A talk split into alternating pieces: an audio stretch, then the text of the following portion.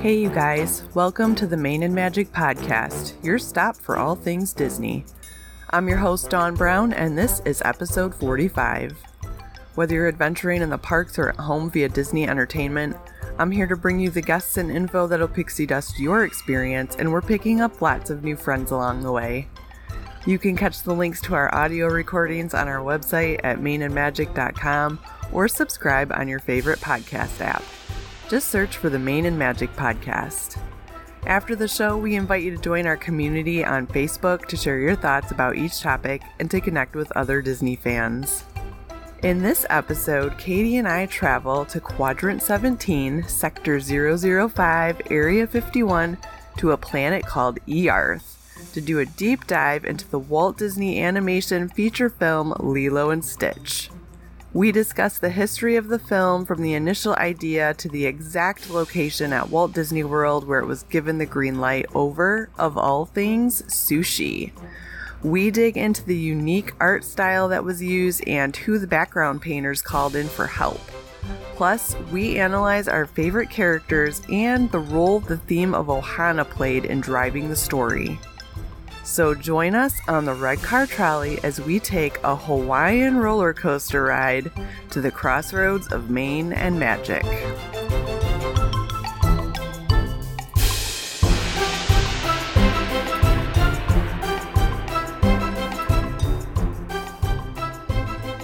Welcome aboard, everybody. Come on in, climb up, grab a seat. We have a super fun ride today. In fact, it is a Hawaiian roller coaster ride because today we are celebrating Lilo and Stitch's 20th anniversary, if you can even believe that. What? yeah. so we are recording this on June 20th of 2022. Uh, so tomorrow is actually the anniversary of the world premiere of the film. Um, and then, of course, right around the corner from now, we have 626 Day. So lots of Lilo and Stitch celebration happening over here. So, yeah, today we're going to do a deep dive into the film uh, like we did for Moana back in, I think it was episode 36. So, if you are super into films and like the the art and the character design and the you know personalities and themes and all that stuff go back and check that episode out. Um, i don't know why we decided to do everything polynesian based where i literally can't pronounce like half the words uh, as our first round of, of movies but here we are so um, Katie is joining me, of course, my fellow Lilo and Stitch fangirl. Aloha. and you also forgot to mention that in between the anniversary and 626 is Sandwich Day. Yes, Sandwich Thursday. It's a very important day. Of course it is. so, we're going to be just diving deep into this movie. Uh, before I start going into like the stats and all of that stuff, I feel like we might need to make a disclaimer.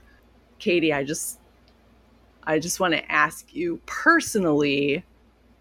I think I know where this movie is on your list, but where is it on your list? Is it top 10, top 3? specifically Disney animation, no Pixar, no Marvel, none of that yep, stuff. No Pixar. It's uh, ranked number one. Okay, same here. so it doesn't matter if you give me a top three or top ten. It is number one. Just so you guys know our bias going in, right. uh, it is. I there's not a lot of things in the world where I can say, like definitively, this is my favorite thing. But this is definitively my favorite Disney feature animation, period. 100%. Forever, end of story, which is kind of interesting because I feel like a lot of people's favorite Disney film is something they saw like very much in their youth, you know, like when they were 10 or 12 or 7 or whatever. And like I definitely had a I've I've had a few favorites over the years, but once this film came out, it it there's nothing same no, this is a yeah. movie that I could watch over and over again. In fact, like James yeah. James goes on these like Disney movie kicks. So currently in the Fisher House, we are on a Zootopia kick, where I'm not joking when I tell you that Zootopia is played on repeat. As soon as it ends, it starts over again. But for a while, he was on a Lilo and Stitch kick, and I was totally okay with it. Watched it every single day with him. It was it's a movie I could just constantly watch every day. So now that you guys know our bias, we're going to get into this. So I'm going to start out with some stats like we did for the Moana uh, episode, just because I think that it sort of gives you an element of, you know, a snapshot in time kind of thing. So Lilo and Stitch is Walt Disney Animation's 42nd feature length film. It was directed and written by Chris Sanders and Dean DeBlois from an original idea by Chris Sanders. The producer was Clark Spencer. And like I said earlier, the worldwide premiere was on June 21st of 2002. And of course, back then it would have been released to theater because streaming didn't exist yet. The production budget for the film was $80 million. The box office t- in total worldwide was 273.1 million. It made about 146 million domestically and 127 internationally. And something very cool and unique about this movie is that it was the second of three Disney animated feature films that were produced primarily at the Florida Animation Studio inside the then Disney MGM Studios, now Disney's Hollywood Studios.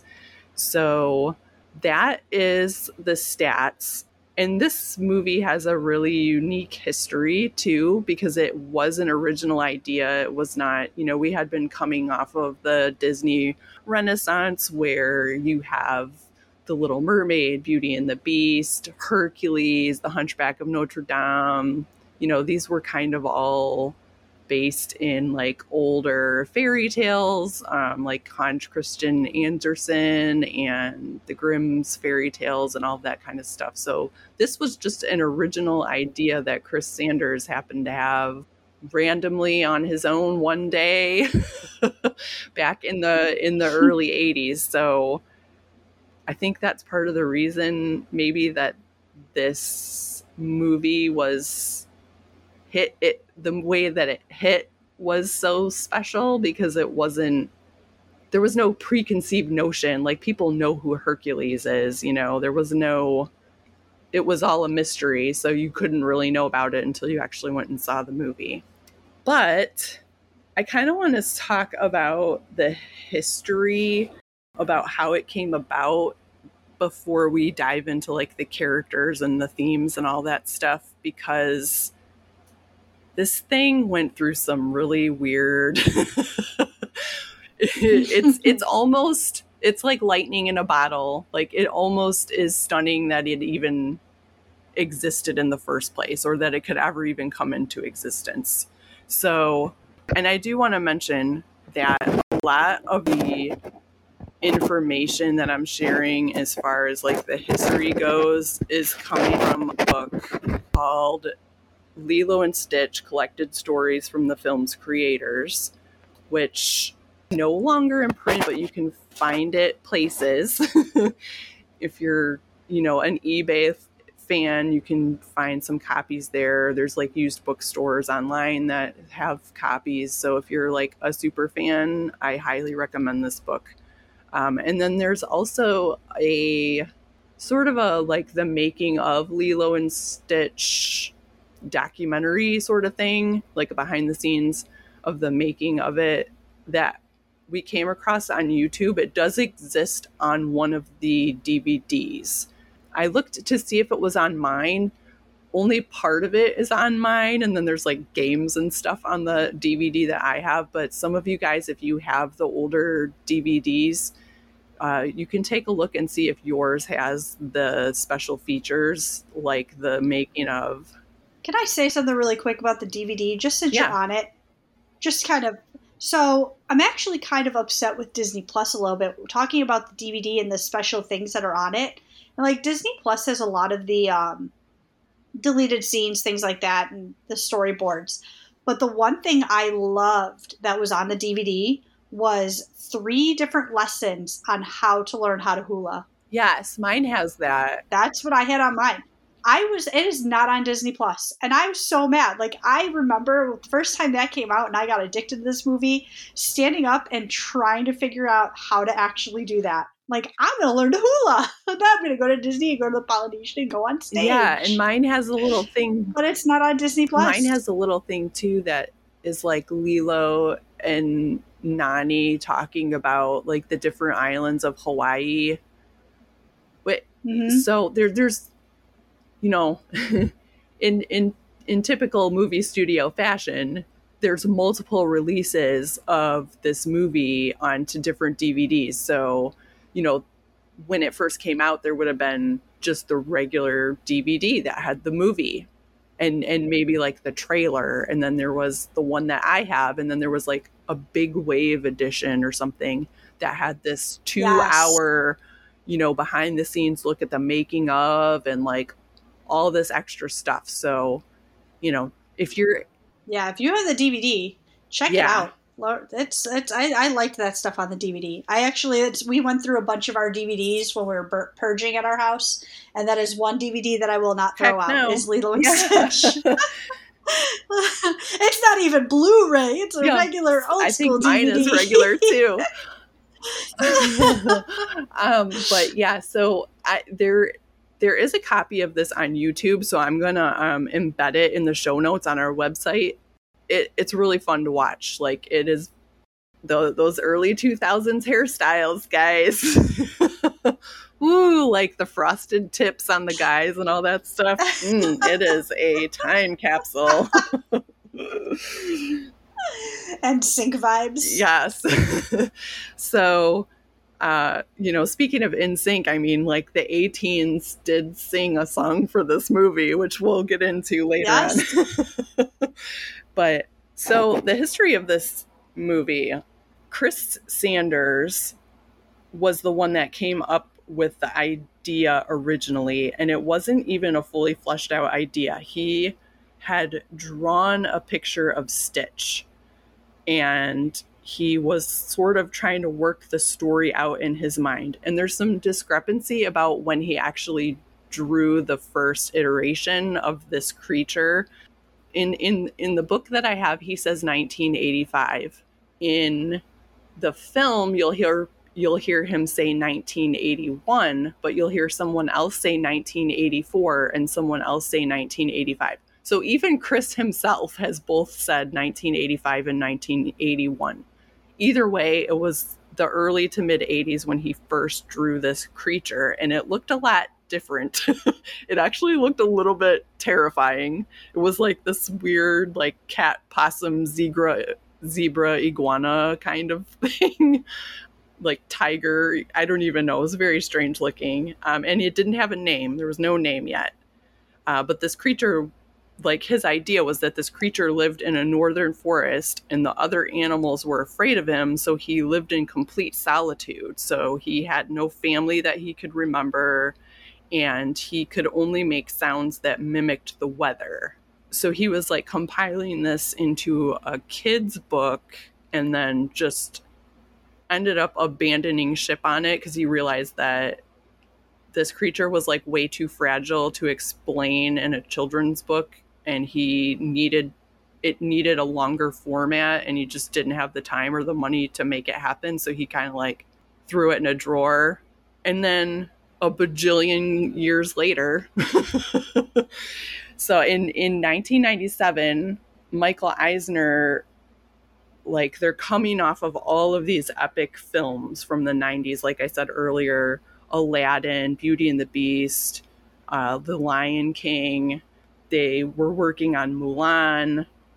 So there's just like all these big epic films and they were like making money and but Michael Eisner was kind of feeling like we need to sit down and assess where we're at right now because the budgets are going up, up, up, and the technology's going crazy. And do we always have to beat the box office on the last film? Because it just gets to be a little bit much. And they were kind of missing the sweet stories of the old days, sort of thing. So he had this retreat at his family's farm in Vermont, and there was like 20 people there.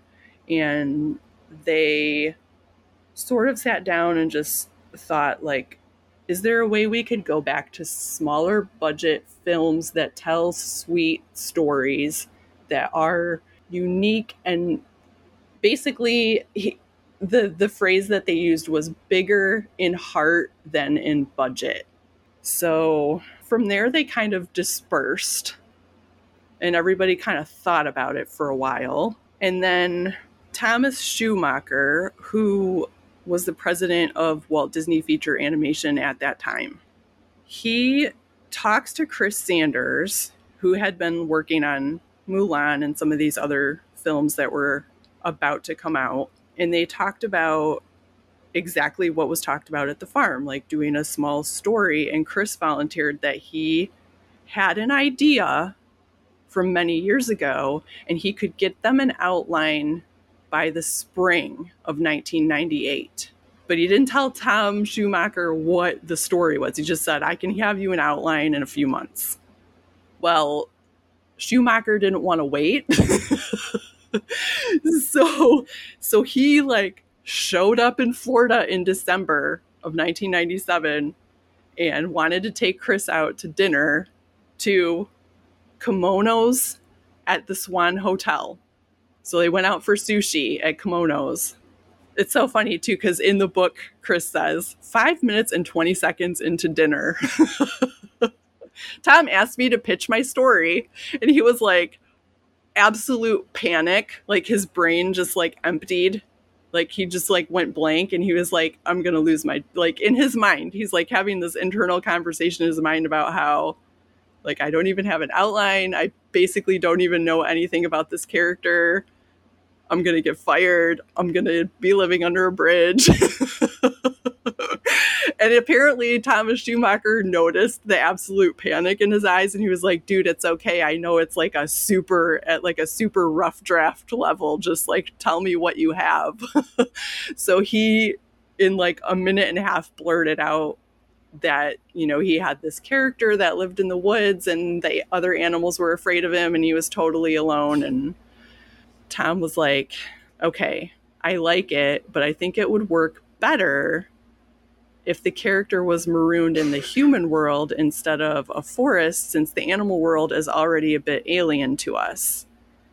And Chris was like, that was like the suggestion that he needed in order to actually go develop the character because he had sort of worked himself into a corner by putting him in the woods with animals and this way he like just like the interactions and the ideas just started coming flowing to him. So and and it's funny because you'll there's this is kind of a thread in the making of this film is like they'll go go go go go and then Tom Schumacher will come in and say like two sentences like what if you tried this? And it'll like open the floodgates again and they'll have like a million new ideas. So he he kind of like came in when he needed to gave him an idea and then disappeared.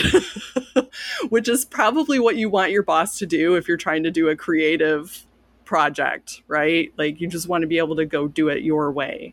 But when you get stuck you want somebody to come in and just kick the tire a little bit and like help you move it along so. So yeah so he got unstuck and he decided that he wanted to bring some other writers in. So he went and talked to Dean DeBlois, and they decided that they're going to do this movie. So Chris ended up going and actually making a book for the development department. He like locked himself in a hotel for a couple of days and he wrote out a quick story and he actually drew the characters, Lilo and Stitch, and watercolored them so that when he gave the production department the story, they didn't have visions of like an alien from the alien movies. Because he wanted them to know no, that because people think alien and that's kind of what was happening at the time right? I mean we even had the ride at walt disney world the extraterrestrial like so people were you know scary aliens was the thing and this was kind of like the first science fiction animated movie so he wanted them to know like no this alien is going to be really cute and child sized so um and actually like that's why i love this book so much. The collected stories is because a lot of the artwork that he had in that original book that he made for the development department is in this book so you can see the original illustrations that they came up with and they're pretty close to what ended up being in the movie. So now that they kind of have like an outline of the story and everybody's super into it, they decide they're going to do the film in Florida, which at first Dean was not super excited about because he's like, it's in a studio in a theme park and I just don't know how I feel about that because he had already been working on Mulan and he was only supposed to be there for three months, but he ended up being there for a year. He's like, I can hear people screaming on the Tower of Terror while I'm trying to work. but they were like, they had a small budget and they really wanted to keep the story close to them. Like they didn't want to farm out the story writing to a bunch of story writers. They wanted to write it themselves. So this was like a much smaller studio full of like new artists that wanted to prove themselves and work on something special. So it was kind of like and and also like people in California kind of ignored the Florida studio so they weren't going to get checked up on all the time and have people, you know, a million people coming in and being like, you need to change this, this, this, and this. Like they could just get forgotten about basically. And then when they were done with the movie, they could be like, oh, hey, we made this movie. so um, they ended up actually working out really well for them. So in 1999, they went and took a trip to Kauai because they decided that the film was going to take place in Hawaii. They had originally batted around some other ideas like rural Kentucky or Kansas, but Chris Sanders he, he had like a map of Hawaii on his wall and he was like, what if we put it on an island out in the Pacific Ocean? So they went to Kauai and they ended up in, I think it's called, I think it's pronounced Hanalei. It's either Hanalei or Hanalei. And then Hanapepe. And those were the areas that became the inspiration for Lilo's town. And then from there, they jumped into production. So that's kind of the build up to actually making the movie. From here, we should talk about the marketing of the movie. So, I'm assuming everybody out there has seen the movie if you're listening to this. Katie, do you remember the commercials? I don't actually okay. I remember Stitch TPing the castle, but I don't remember the commercials for it. That was yeah, that was for the ride. Oh my gosh, we can talk about yes. that. that was a whole thing too. Stitch. Yeah. No, I don't. So they took uh, originally like you know there's like a marketing department of course so the movie's done or you know almost done and they cut a trailer for it and they show Chris and Dean and they're like, ew, no, I hate it. Because it made it look sort of silly and like immature and not no redeeming qualities, basically. And they hated it. So they were like, well, Stitch is a little bit of a nuisance and he just doesn't have any manners. And also, this is kind of the first science fiction film, we're getting away from princesses and like gods and all that stuff, you know, kings and that. So we need to do something to shake up the viewership so they know that this is not those movies. And what they did was they took films from the Disney Renaissance. So Beauty and the Beast, Aladdin, The Little Mermaid, and The Lion King. And they made these trailers where they were showing scenes from those popular scenes from those movies, and then Stitch would come in and crash them. I do remember that now. Yeah, I remember that. so they had right. the Beauty and the Beast scene where the Beast and Belle are in the ballroom and they're dancing, and then all of a sudden Stitch is like crawling up the wall and he's on the ceiling and he like jumps onto the chandelier and it falls to the ground and like breaks in a million pieces and Belle's like you know get your own movie. She's like i'm going to my room. Get your own movie. I remember yes i remember that very and, well now. and the lion king like that scene where they where rafiki holds up simba to like show all the animals in the valley and he holds up stitch and the animals all freak out but my favorite one was the Aladdin one because they they literally could never do this commercial now. There's no way. but it's Aladdin and Jasmine on the carpet ride when they're singing, you know, whole new world and Stitch pulls up in his red sports car thing and he's like basically catcalling Jasmine, and she is like, you know what? And she like leaves Aladdin on the magic carpet and goes in the car with Stitch.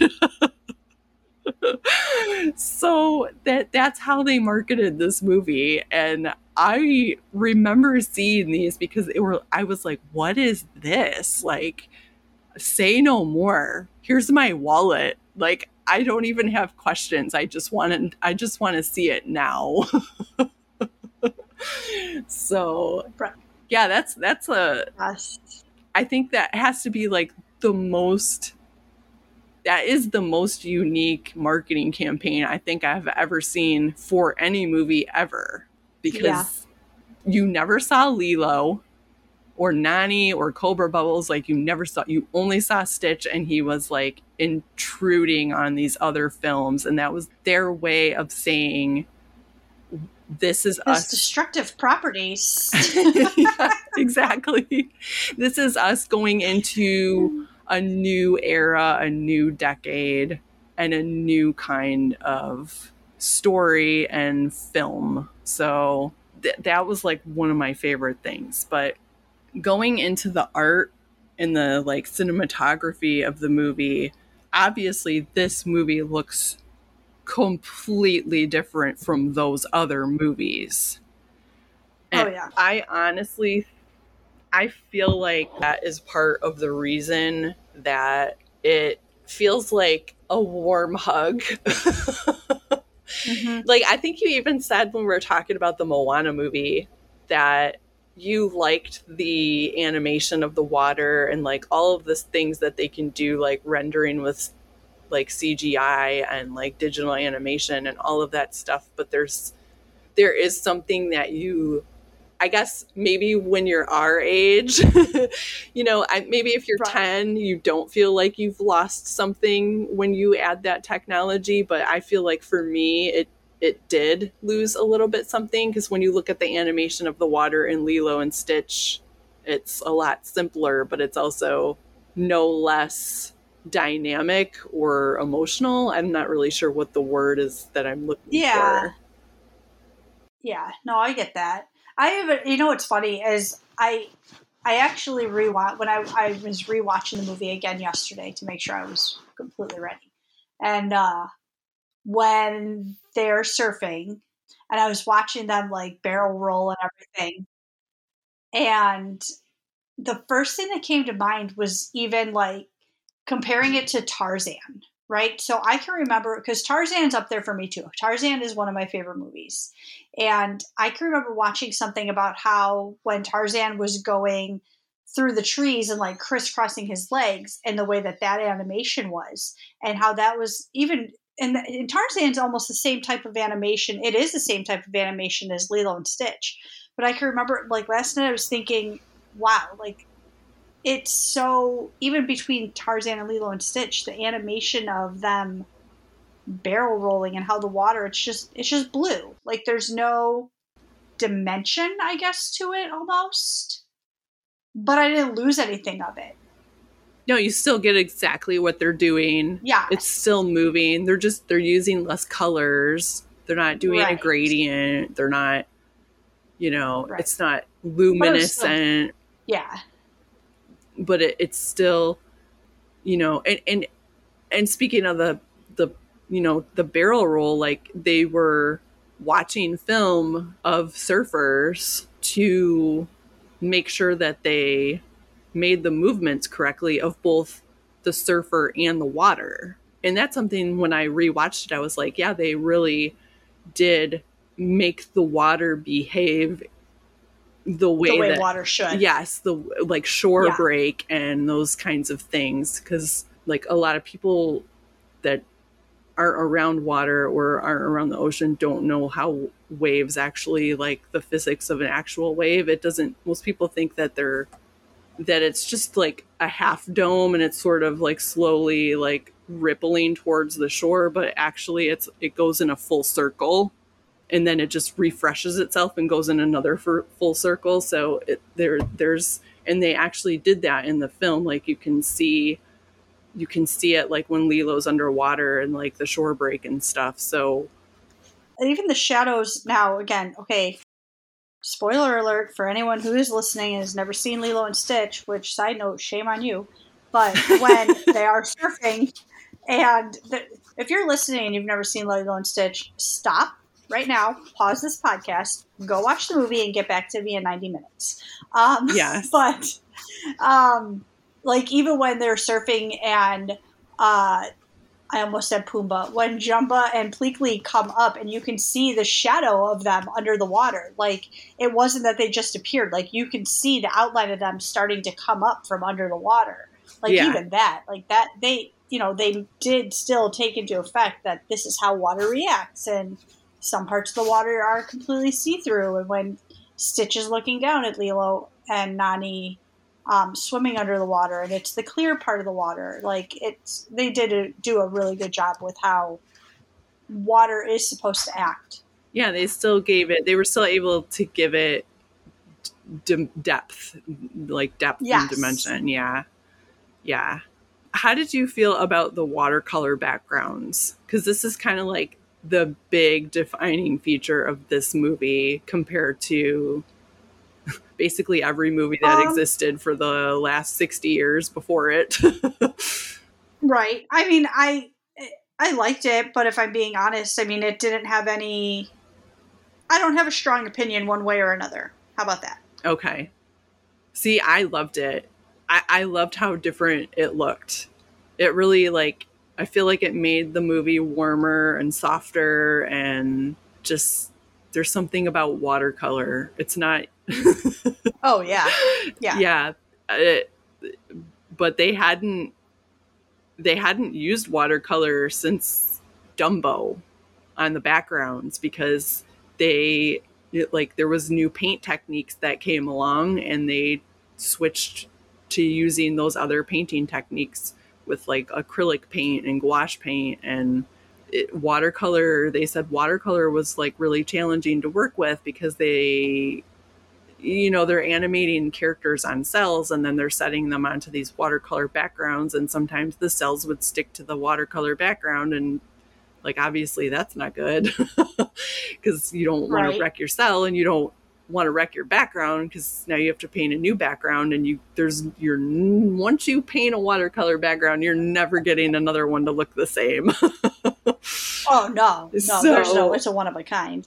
there was a lot of apprehension about them using the watercolor backgrounds but you know again chris and dean were like and i forgot who it was. It was like um one of the art directors he had painted the background in gouache and he tried to do it in a way that it looked like it was painted with watercolor so that it still had that feeling.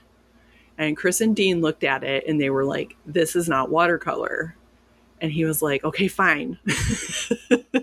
and he went back and painted it in watercolor. And everybody looked at it, including Thomas Schumacher, who's the head of the an- who's the head of animation. And he's like, we need to use watercolor. so they, you know, I mean, and that was like a huge, a huge risk for them to do. So they ended up, the animation research library loaned them backgrounds from older films that had used watercolor in the background. So they got backgrounds from Pinocchio, Dumbo, and a couple other films, which, like, I'm trying to imagine, like, going in to the library, getting these backgrounds from movies that were made 60 plus years ago, putting mm-hmm. them in my car. and, like, there's not enough insurance on, like, I would be on the phone with Geico in the parking lot. Like, right. whatever my car is insured for, we need to, like, you know, times a thousand because I would be so terrified to like walk out of the building with these things. But they, they wanted to like visually. Can you imagine getting stopped at security and getting into Hollywood studios with that? Yeah. um, you need to let me in because I need to not be holding these anymore. right. but they wanted to like oh. visually dissect them so that they could try to do the same thing basically with this movie. Like they thought if they looked at them for a while, they could figure out the best way to go about painting the backgrounds. And mm-hmm. they worked on it forever. Like they practiced, they did all this stuff, and everybody was still like very apprehensive. And they ended up calling an old or an old animator from that had worked on the older films. So they could ask them questions about like products to use and like techniques and stuff like that. So they called Maurice Noble. He was 91 years old at the time. And he had worked on backgrounds for Snow White, Bambi, Fantasia, and Dumbo. And he came in for two hours and they asked him all these questions. And they showed him five background paintings that they had done. And he looked at them and he was like, if you can already paint like this, you can do a whole movie using a watercolor background. So if we could do it, you can do it. He was just like, and, and, and from there they were like, okay, like if this guy says that we did a good job, then we're just to go. So like, even though he was only there for two hours and basically they didn't really get any new information about how they could do it better. They felt comfortable enough to just like forge ahead with it. So I thought that that was really cool because like can you imagine like there's there's nobody around. There's there's people that have been working at the company for 30 years, 40 years that they don't know how to use watercolors for backgrounds. So you have to go mm-hmm. to you have to find like literally, is there anyone still alive that did this? Because we have no, we just have no information to draw off of with the people that are here that are very seasoned pros. So I thought that that was really cool. But I, the watercolors is one of my favorite things because I think it it makes Lee it makes the characters stand out. It does make them stand out more, yeah. Um, and it makes you pay attention in a different kind of way than I think because there is that separation. There's two different textures going on. It makes you like notice things differently. So I that was one of my favorite things. Okay, let's let's get into like the story and some of the characters cuz Okay, so you said like straight up definitive favorite movie is one of is any one of these characters like your favorite character? I mean, the obvious Lilo and Stitch. I mean, more so, more so Lilo and Nani too. I mean, I love the family dynamic, and yes, like Lilo went through this horrible tragedy, and her parents died. Again, spoiler alert. Um, at this point, you've watched the movie, yeah, so. for twenty years, so. um, and um, like just the fact that Nani is doing everything she can to care for her sister, right? I mean, she is. She never drives. I mean, they have a punch bug in the in the driveway. You never see her driving it. She's walking all over the island from looking for jobs and trying to take care of Nani or take care of Lilo. So just that whole Ohana and Ohana meaning family and making sure like the whole the whole family dynamic thing. I mean, I had So, years ago, years and years ago, I went for a job interview and I was not expecting this at all. And the guy who was interviewing me, we're having a conversation, much like how we do on the podcast, and not, you know, we're mid mid conversation. And he looks at me and goes, Hey, what's your favorite movie? I'm like Lilo and Stitch, like without dropping a beat. And he just looked at me like, What? Really? I said, Yeah. He goes, Can you tell me why? I said, Because of family. I said, That movie is about family. And that family never gets left behind. And family comes first, basically. And that's why it's my favorite. And I just, I, you know, I adapt that to everyday life. No matter what, my family comes first. And they always will, and they always have. So, come to find out, the reason that the interviewer, side note, asked me the question was to see, see if I can think on my feet, which I obviously did. But thank you. Um, but yeah, I think that, you know, just their family dynamic that's why they're probably my two favorite. And then Stitch, I mean, who can't love him? He's got that bad quality to him, but he wants to be good, but he is bad deep down, but he wants to be good deep down. So those are my two favorite main characters. I think if I had to pick a not main character, like if we were looking at a like secondary character, you're gonna laugh probably for this one. My favorite is Pleakley. it's so stupid. like the mosquitoes are nestling my body. like yeah, that's just the Com- right? but like just his comments, like if you want, like listen to actually some of the stuff that he says, it's so out there that you're like, okay, well that's wrong. But his like take on life and the human race and how like Earth is a sacred planet and just human species and mosquitoes are endangered. Like, okay.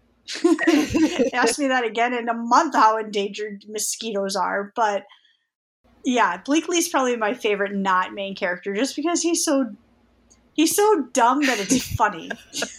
yeah, and he's supposed to be the expert on Earth. Right, exactly. Yes, he's the expert who has absolutely no knowledge whatsoever how anything here works. And he except that- the fact that you can't shoot a human with a laser a plasma gun. It's the only thing he got right. And he pulls out that viewfinder to be like, educate yourself. right. So those are my top three favorite characters. Well, you touched on a big you? theme in the movie is Ohana, which they actually didn't when they took their research trip in 1999 they were just like going to find like locations to base it off of and it wasn't until they were there and like started talking to the voice actors um like Tia Carrere she was the voice of Nani you guys might remember her from Wayne's World. And I think she was in mm-hmm. like Mission Impossible too.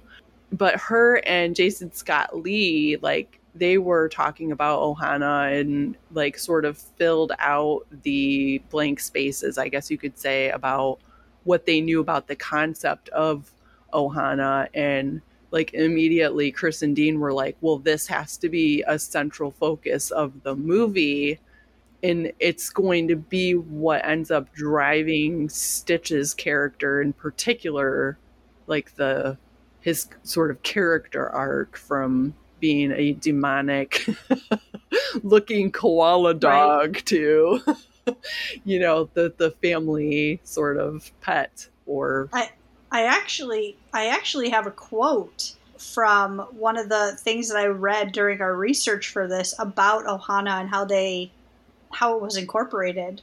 Okay. Uh, from DeBlois. From DeBlois. So, um, he explained the idea of Ohana to them and how the concept was an important part of the island's lifestyle. It was always going to be about family and this destructive force coming into a frail, crumbling family and just accelerating its destruction. But then being affected by enough of the idea of a family that he could transform it in the end. But it wasn't until we went to Hawaii that we were exposed to the idea of ohana. And that's something that the Hawaiian people carry around with them. It's alive and present, and it's this all embodying philosophy that if you live several islands away, you're as much as my brother and sister as my immediate brother and sister. That's what uh, co-writer, co-director D- Dean uh, told Insider. So, yeah, and I, I mean, it's, they do say the phrase a few times in the movie. Mm-hmm. So it really what kind of Ohana? yeah, it really hits. Sorry. Yes. As far as characters, I I used to have like a really difficult time separating Lilo from Stitch. So I could never say one was my favorite, but I after like really like thinking about it now over time, I guess, I feel like I love Stitch. He's awesome. But Lilo is my girl. she right. is just like I I can imagine myself being similar to her as a 5-year-old. Like a little bit. I oh, yeah. and I like she's so she's so quirky and she's a little bit mm-hmm. dark mm-hmm. and she mm-hmm. is also very cute and she's very passionate about things and you know she's just she's a little bit of an outsider but she doesn't really apologize for the things that she loves she just explains them to people you know right. and i just kind of love her i think she's so cute and one of the cool things I found when I was reading the little girl that did her voice Daveigh Chase. They had like been auditioning little girls for like ever.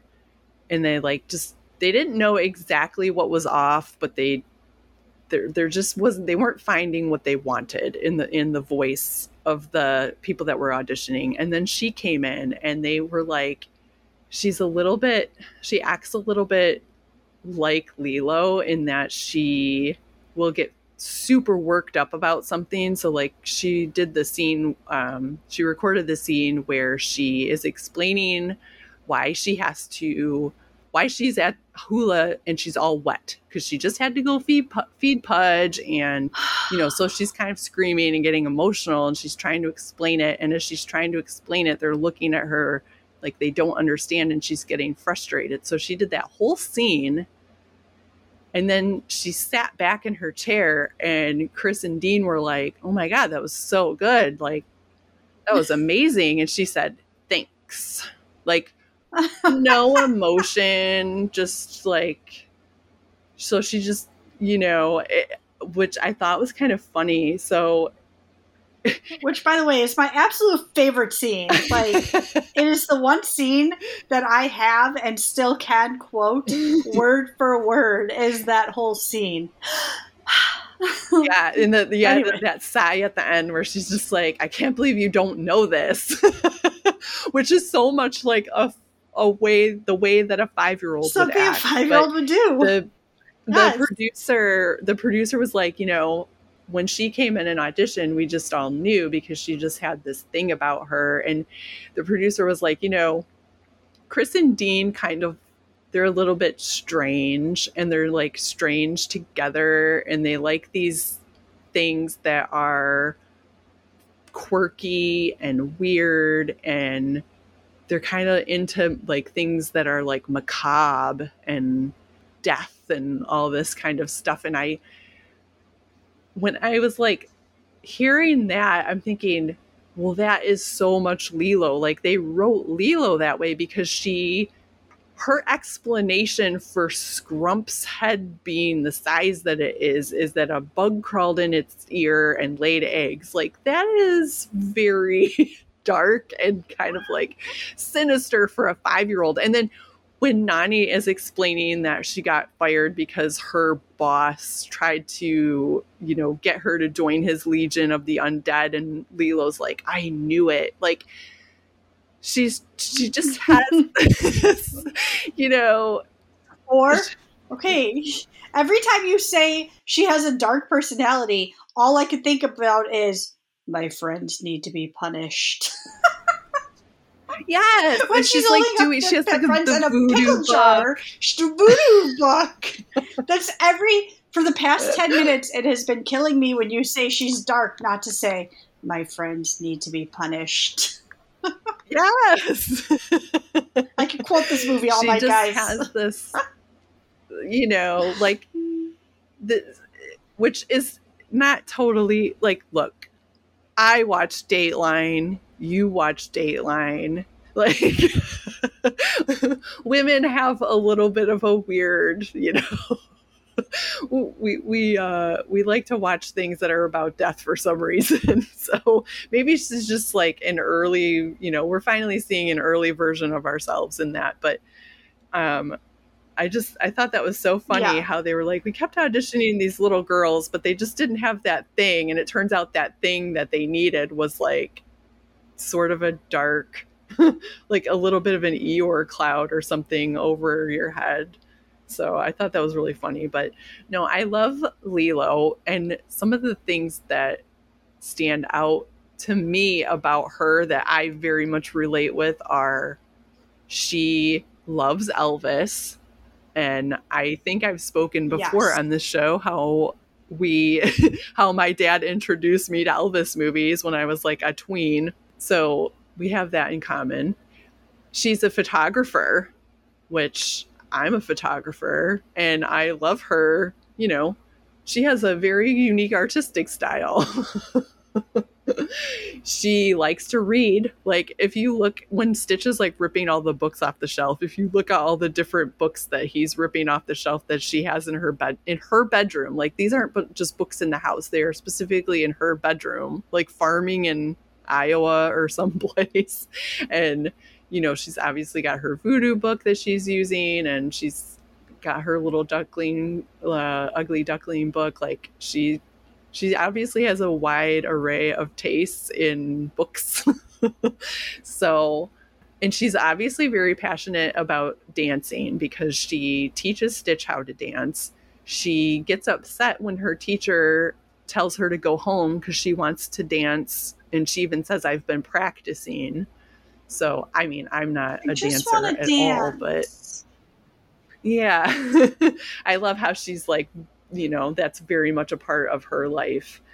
And Stitch is awesome, and I love him for his own reasons, but I think in the whole movie, Lilo is my favorite.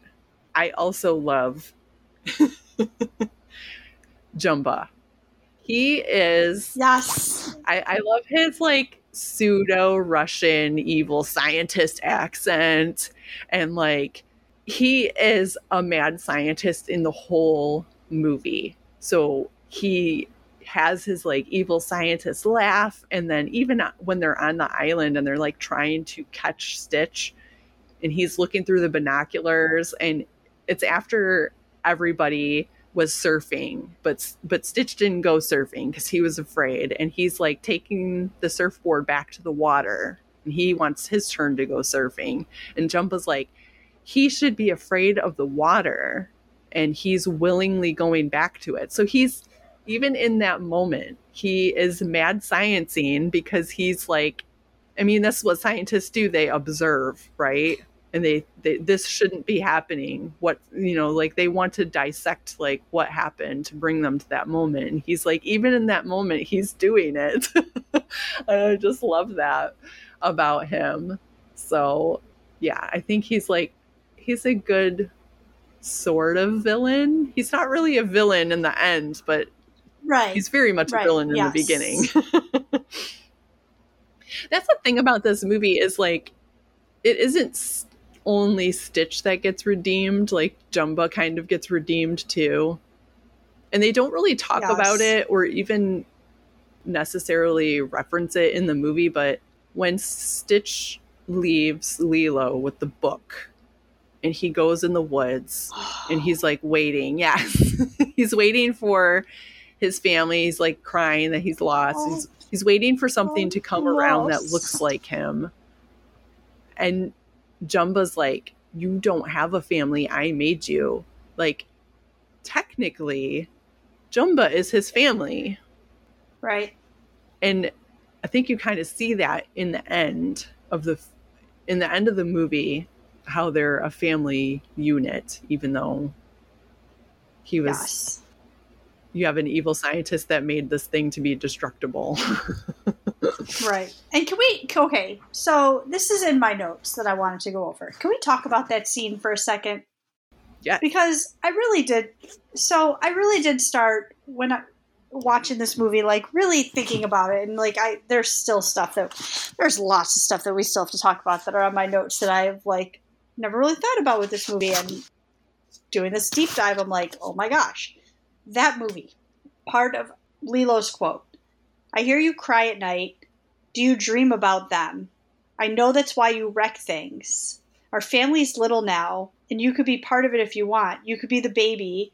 We can take care of you. But if you want to leave, I'll remember you. Ohana means family, but if you want to leave, I'll remember you.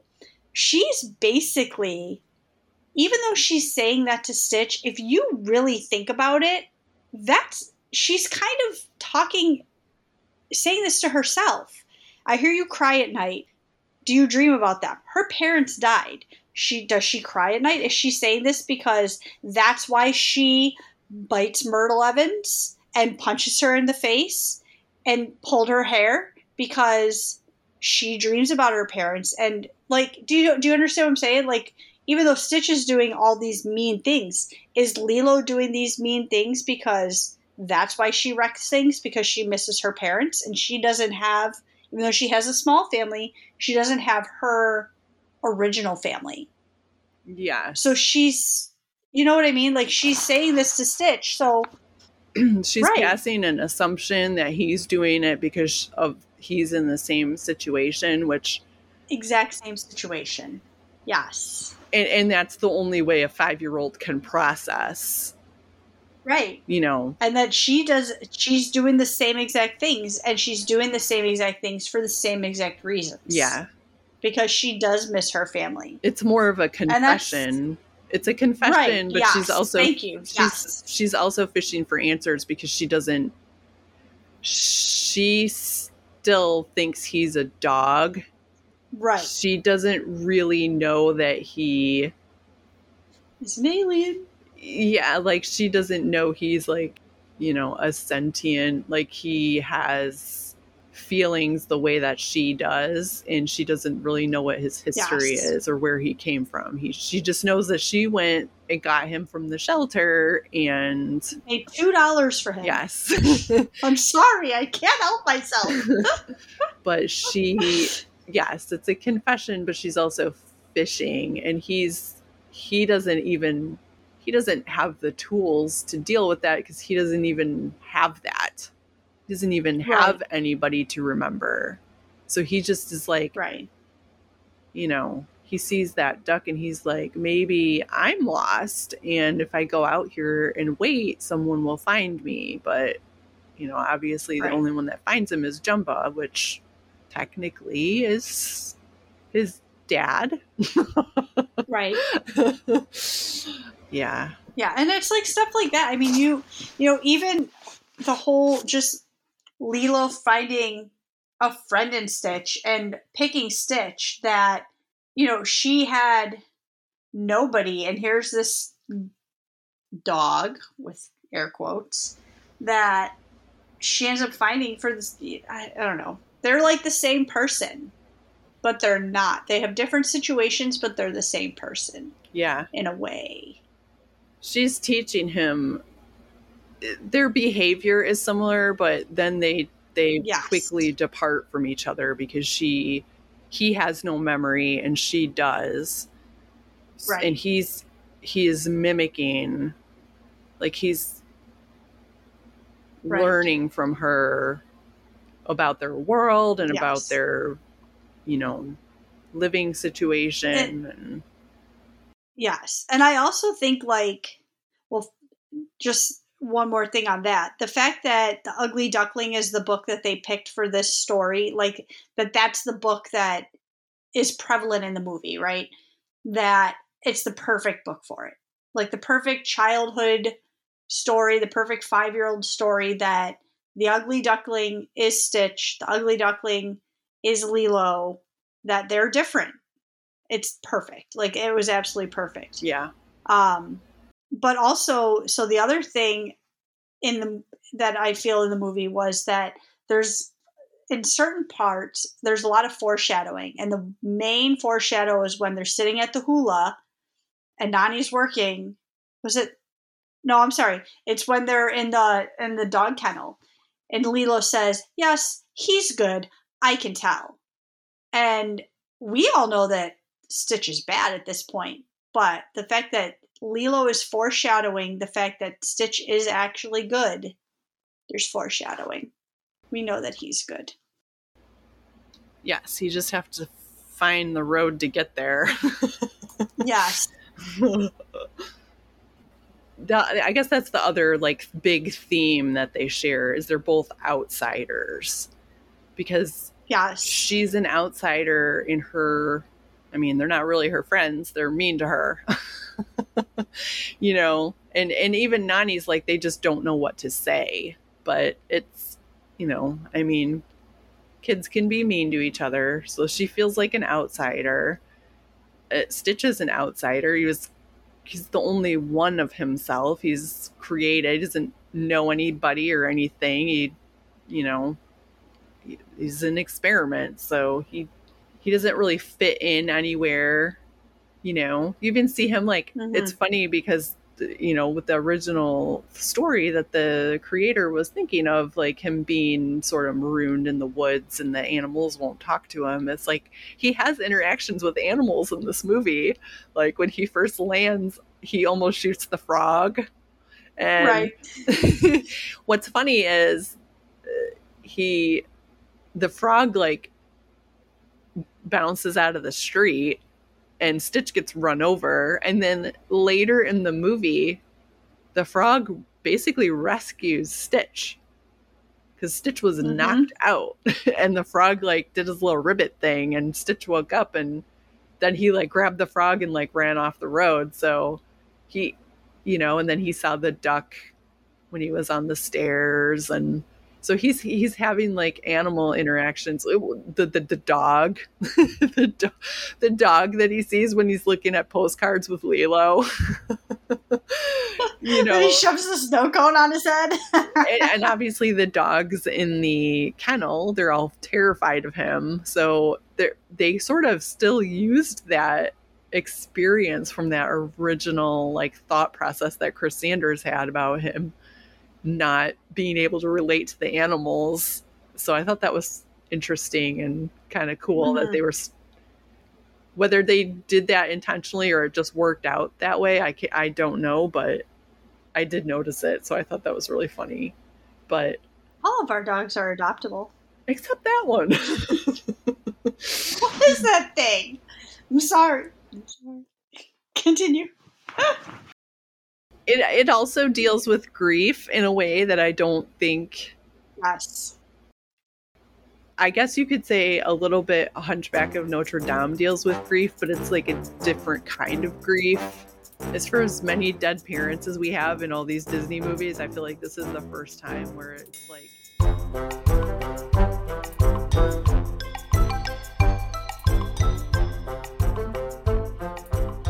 That's a wrap on this episode. Thanks so much for riding the red line with us.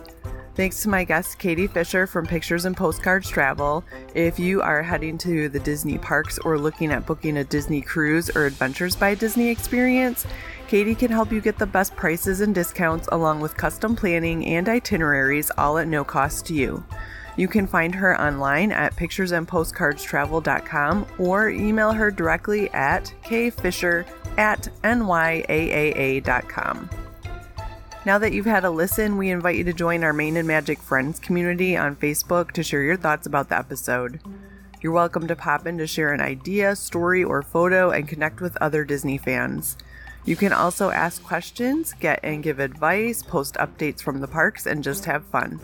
Head to facebook.com forward slash groups forward slash main and magic to join.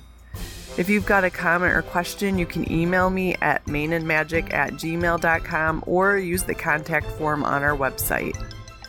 If you enjoyed this episode, please take a minute to share it out on social media and pop over to iTunes and leave us a review.